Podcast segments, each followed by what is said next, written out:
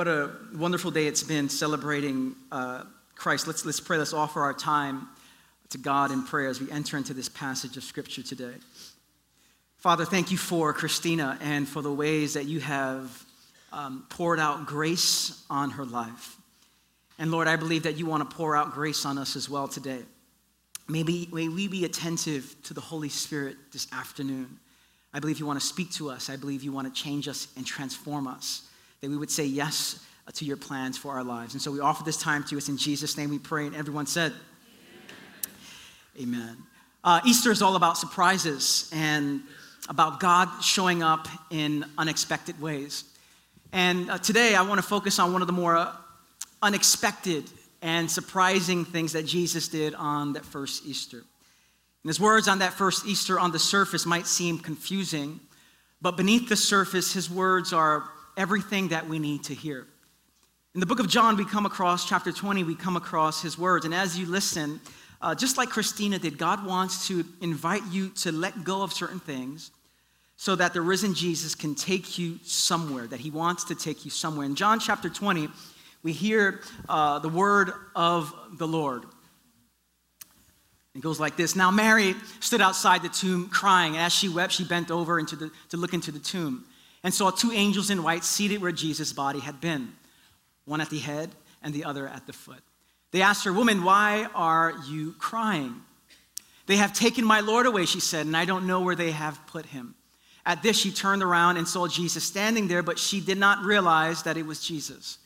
He asked her, Woman, why are you crying? Who is it you are looking for?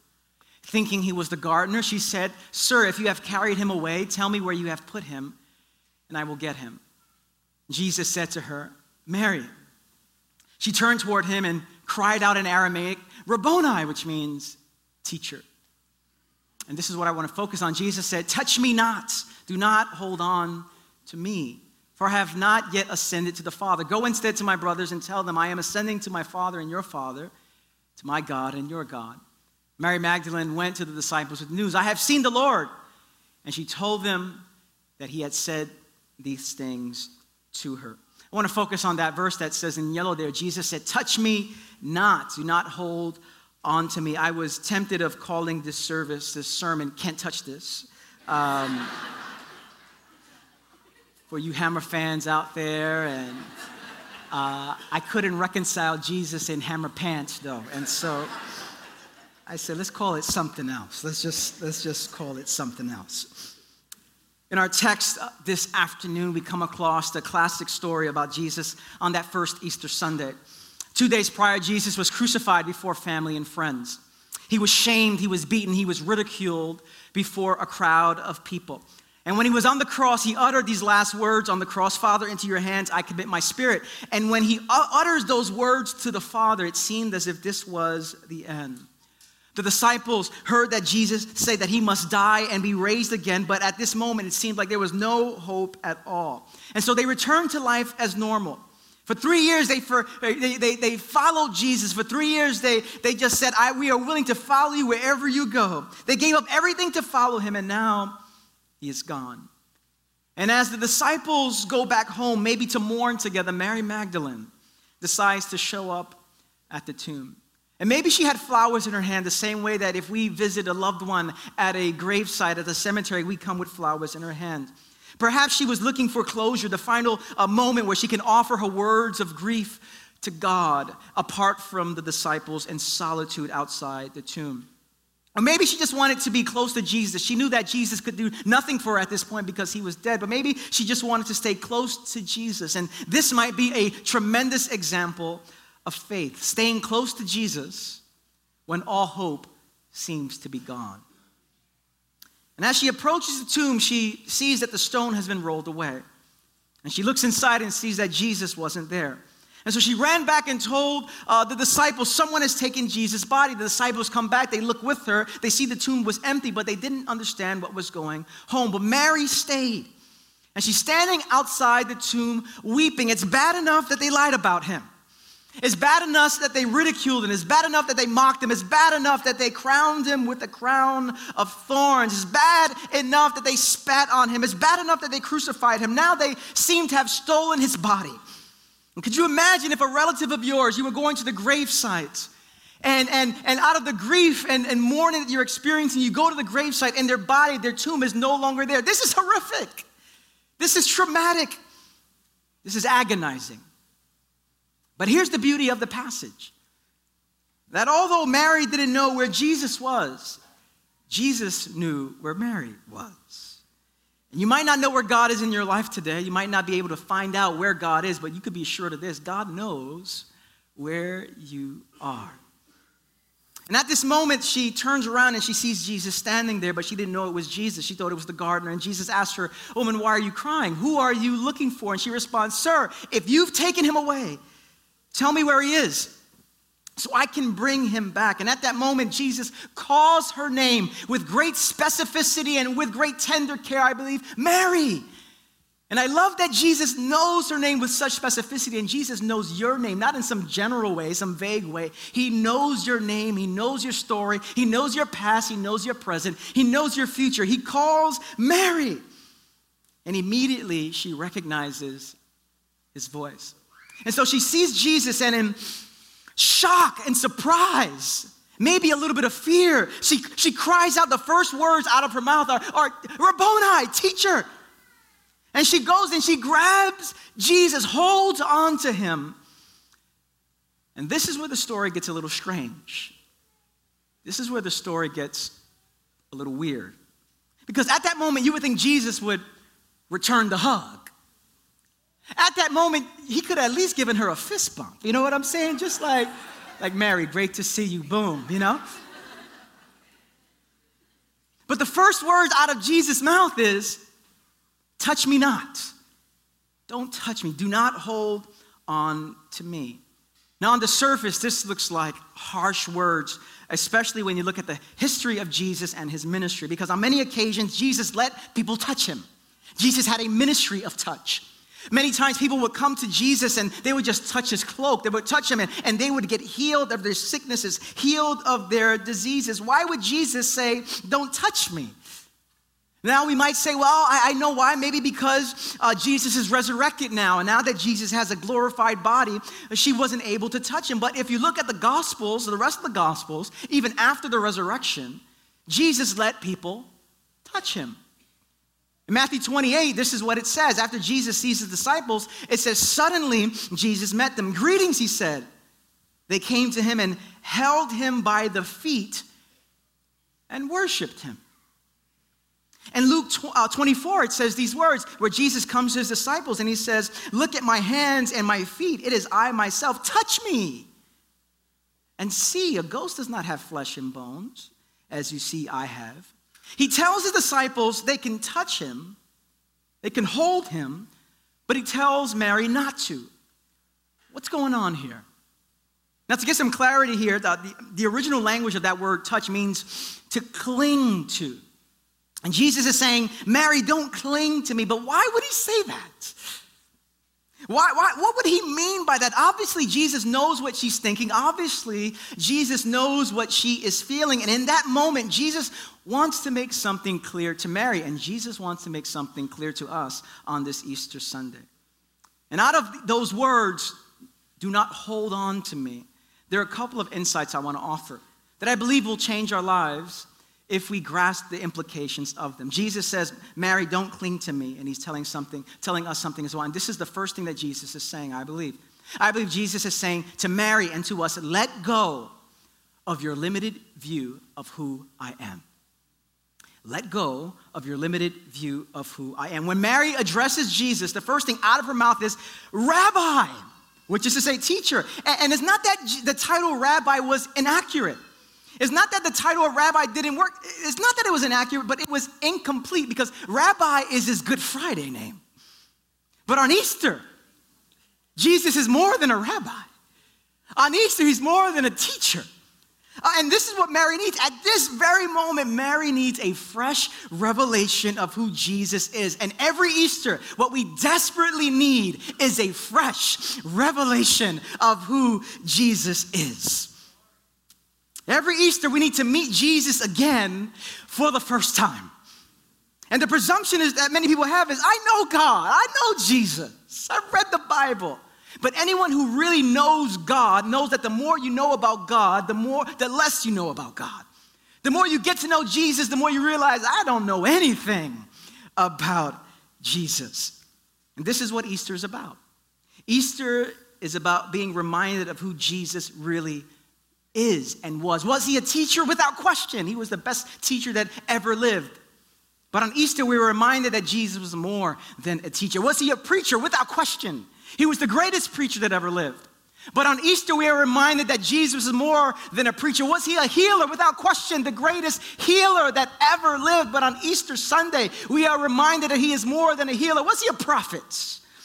Absolutely without question. But on Easter Sunday, we are reminded he is more than a prophet. On Easter Sunday, we are reminded that he is the King of Kings, that he is the Lord of Lords, he is the resurrected Jesus, and we need a fresh revelation of who he is today. As John Ortberg says, who was Jesus? Hear these words He is the hinge of history. He is the hope of the oppressed. He is the inspiration of the dying. He is the King of kings the Lord of Lords. He is the greatest teacher who ever lived, the greatest mind that ever thought. He sparked the greatest movement that ever spread. He offered the greatest gift ever given. He alone mastered life. He alone conquered death. He alone overcame sin. He alone grows more present with every passing year. He is the Son of God, the Savior of the world, the victorious, risen King. Can you say amen to that? He's the victorious, risen King. And so it's as if Jesus is saying, Mary, I'm more than your rabbi. I'm more than your teacher. I'm the resurrected one. And on Easter, we need a fresh encounter with the resurrected Jesus. And so Mary had to let go of her limited view of Jesus, and we have to let go of our limited views of Jesus. How long you've been a Christian, and maybe you're just exploring Christianity, we must let go of our limited view of Jesus. But beyond that, because Mary had to let go of her limited view of Jesus, Mary had to let go of something as well. She had to let go of her limited view of her future. The limited view of her future. Perhaps at that moment, Mary saw Jesus and, and she believed, oh, Jesus is back. Things are going to return to normal. Hey, the, the, the delicatessen is open, Jesus. Let's just go. Let, let's, do, let's do what we did before. Let's hang out where we hung out before. Let's, let's, let's, let's go with the disciples where we played before. Let's do that. And she believed probably at that moment, oh, she's holding on to him, believing the good old days are back. Oh, yes, we're, we're, we're back, everybody. And she couldn't be more wrong because things will never be the same. And since that first Easter, things have never been the same. And so when Jesus tells Mary, don't cling to me, he's addressing something found in Mary that's found in you and I. Barbara Brown Taylor says it best. She says these words She says, The only thing we cannot do is hold on to Jesus. He has asked us, please do not do that, because he knows that all in all, we would rather keep him with us where we are than let him take us where he is going. We would rather keep Jesus where we are than to let him take us where he is going. And I love that insight. And when I see it in this way, I see that I'm just like Mary. I would rather keep Jesus where I'm at. Jesus, just stay right here. Just bless the stuff I'm doing right here. I'm familiar with this. I'm content with this. This is, this is all I'm used to. Just, just stay right here, and Jesus would have nothing of it. Jesus is saying, You can't control me and relegate me to this. But Mary, I can take you somewhere. Mary, don't hold on to me, but let me hold on to you. I want to take you somewhere. And so on this Easter story reminds us that Jesus wants to take you somewhere. And Mary would be content, but Jesus would have nothing of it. And, and he, he loved Mary too much to have her go back to life as normal. And he's saying, Mary, I have a future for you. You have a limited view of your future. You think this is all I have for you. Uh-uh, I have so much more for you, Mary. And so, in essence, he's saying, Mary, you can't keep me here, but I can take you where I'm going. And this is what Jesus says to each and every one of us on Easter You can't keep me here, but I can take you where I'm going. Easter reminds us that however we have experienced life up until this point, God has something more for you. This is good news. God has something more for you. For some of you today, you've been stuck in life. You can't possibly imagine life to be different. Maybe despair has set in. Maybe you've come to the conclusion, that I guess this is how life will always be. Maybe you came to church this afternoon saying, I guess my marriage will always be this way. Easter says, No, Jesus is alive. God has more for you. Maybe you came in here wrestling with an addiction, trying to shake this thing over and over. Every year seems to be the same. You're saying, I, I guess I will always have to live with this addiction. Easter says, Jesus is alive. There's a power available to you today. This does not have to have the last word. Maybe you're stuck in this job. Say, I'm going to be stuck in this job forever. My life will have no meaning. Easter says, No, no, your life has meaning. Jesus is alive. Are you willing to let him take you where he is going? The, the resurrection announces that the pain of life does not have the final say. God has more for every person in this room. And pain and suffering does not have the last word. But beyond just pain and suffering having the last word, maybe some of you in this room have settled for comfort and security. Maybe you're not in the category of despair, which says nothing will ever change. Maybe you're in the category of comfort, which says, why should things change? I'm comfortable. I'm content. Got a good job, married, two and a half kids dog, cat, got a parking spot in Queens. You're living the life, especially the parking lot, uh, parking spot in Queens thing. You're living the resurrected life there if you got a parking spot in Queens. But there's more to life than a parking spot in Queens. And Jesus is saying, for some of you, you've said, ah, I'm comfortable. And Jesus is saying, I have such a future for you if you let me take you where I am going. And the invitation for us is to say yes.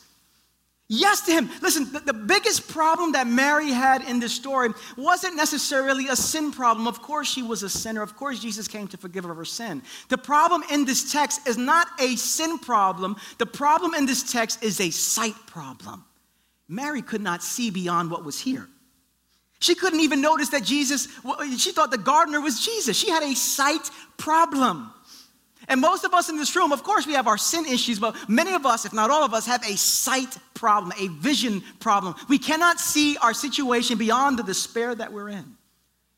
We cannot see our situation beyond the comfort and security that we enjoy. But God wants to give you eyes to see today to see him for who he is and to see the future that he has laid out for you. And every one of you in this room, God has a great future for you. If only you would say, Yes, take me where you are going. A future filled with hope and joy and peace and power. And the question on this Easter Sunday is very simple it is this Are you willing to let God take you where he is going?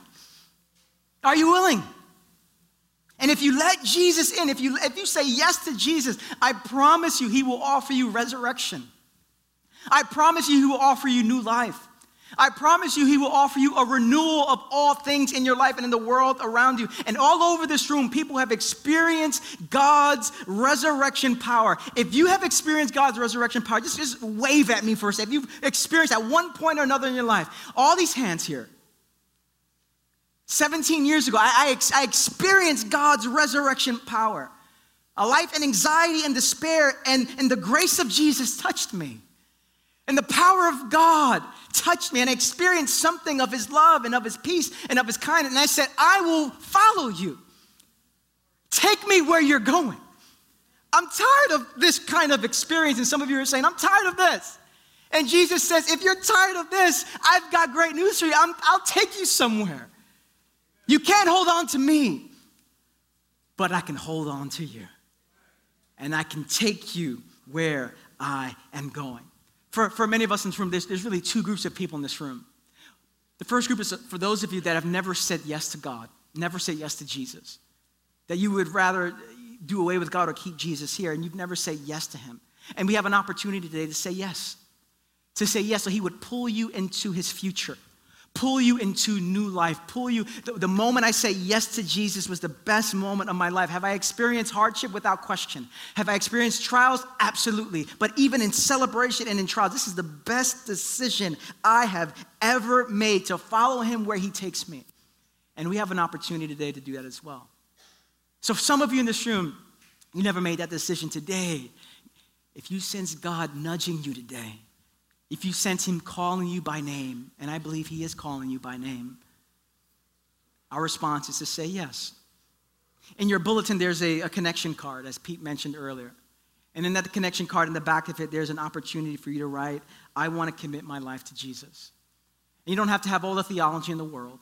You don't have to have all the Bible answers in the world. You don't have to clean yourself up before God accepts you. Oh, no, no, let me clean myself up. No, no, God accepts you as you are. He says, Come to me as you are. And if you'd like to make a decision for, for Christ, just, just put your name there and say, I want to make a decision for Jesus. And at the end of our service, you can give it to one of the ushers, give it to so, folks in the prayer team or downstairs. But this is your day if you hear Jesus calling your name. For others in this room, maybe you've said yes to Jesus before, but maybe you have gone astray. Maybe you said, I don't understand. Maybe you've been hurt by church or hurt by religion, hurt by an experience that you've had. And you said, I, I can't handle that anymore. But maybe today you sense God calling you back and saying, I've never left you. I'm holding you still. Would you say yes for me to take you where I'm going? And you as well can write on that card, I want to I want to recommit myself to Christ. Jesus wants to open up a new future for every one of you in this room. And today is a day to say yes. I want to invite the worship team to come forward as we have an opportunity to say yes to Christ today. For some of you, for the first time, others, for the hundredth time. And Jesus receives you over and over and over again. And if we would let him take us where he is going, I promise you, you have a life of abundance coming. If only you would say yes. I want to invite our prayer team to come to my right. I want to pray for us, and the worship team will lead us, and then we'll be dismissed. What would you pray with me? Father, thank you for this afternoon, this glorious Easter Sunday. Lord, thank you for meeting us at every service, for reminding us that we are loved by you, that your son Jesus has opened up a future for us that we can walk into it if we simply say yes to following Him. Lord, thank you that you love us too much to keep us where we're at. You want to pull us into your future. And so give us the courage, give us the boldness, give us the humility to say, Yes, I don't have all the answers. I'm trusting in you. Lord, we sing words of worship to you now, celebrating the truth, the fact that you are alive and well. We pray this in Jesus' name. Everyone said, Amen. Let's all stand and sing together. He is risen. He is risen indeed. He is risen. He is risen indeed. He is risen. He is risen indeed. Amen. This is the best news in the world. The best news in the world. If this is true, and it is true, this changes everything. This changes everything. And the invitation is very simple. It's for us to say yes. Yes to his invitation. I, I, love how the story ends. The story ends Mary in despair, weeping outside the tomb. She encounters the risen Jesus. He calls her name. He says, Mary, I have a great future for you. And then the story ends with Jesus saying, now, now, now go tell your friends about this. And she started off in deep pain and crying. She runs off rejoicing with great joy, a great future before. She's skipping through the town announcing he is risen. And that's the kind of life that God has for you. A life that does not have to be clouded with despair and grief there is a life of joy for you, peace, in spite of the despair and challenges that you might face. Jesus is saying, Are you willing to let me take you where you're going. We have a prayer team to my right. If today you sense the Holy Spirit speaking to you, something inside of you saying, pulling you, like, like God drawing you to Himself, just say yes. Just say yes. And we have a team that would love to pray with you, to give you some resource, to get you started on your journey. And, and the reason we want you to put that card in there is because we want to come around you. You can't follow Jesus alone. You need a community around you to do it. And so, whether you're making this decision for the first time or saying, I want to recommit my life, or saying in general, I want Jesus to take me where He is, where He's going, we can't do it alone. And this is why we are a church family in this together. To my left, we have the Lord's table. We have Kelly and Peter here to offer you the length that Jesus went to offer you a new future. He died for you.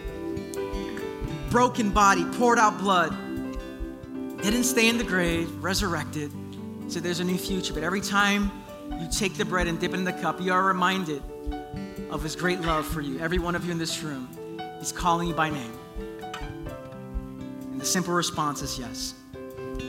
And so as we close, we have our prayer teams here. We have the communion table here. And for first time visitors, as Pete mentioned, there's some cupcakes in the lobby. He is risen indeed, everybody. They're cupcakes waiting for you. And for some of you, there might be extra, so be on the lookout. If you've been here for many years, grab a cupcake in the name of Jesus, all right? As I close, I want to invite you to open your hands towards heaven. If you're new to New Life, we close every Sunday like this because this is a posture of receiving. And the reason we do this is because we cannot give what we do not possess. And God wants to give you everything He wants you so that not just you can enjoy it, so that you can offer it to the world around you.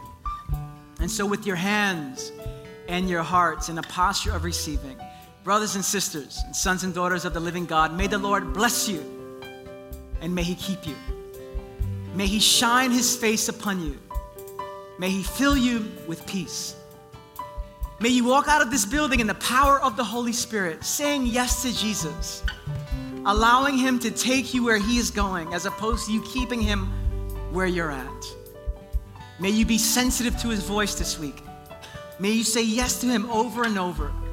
May you experience the transformative power of the gospel and the power of the resurrection in every area of your life.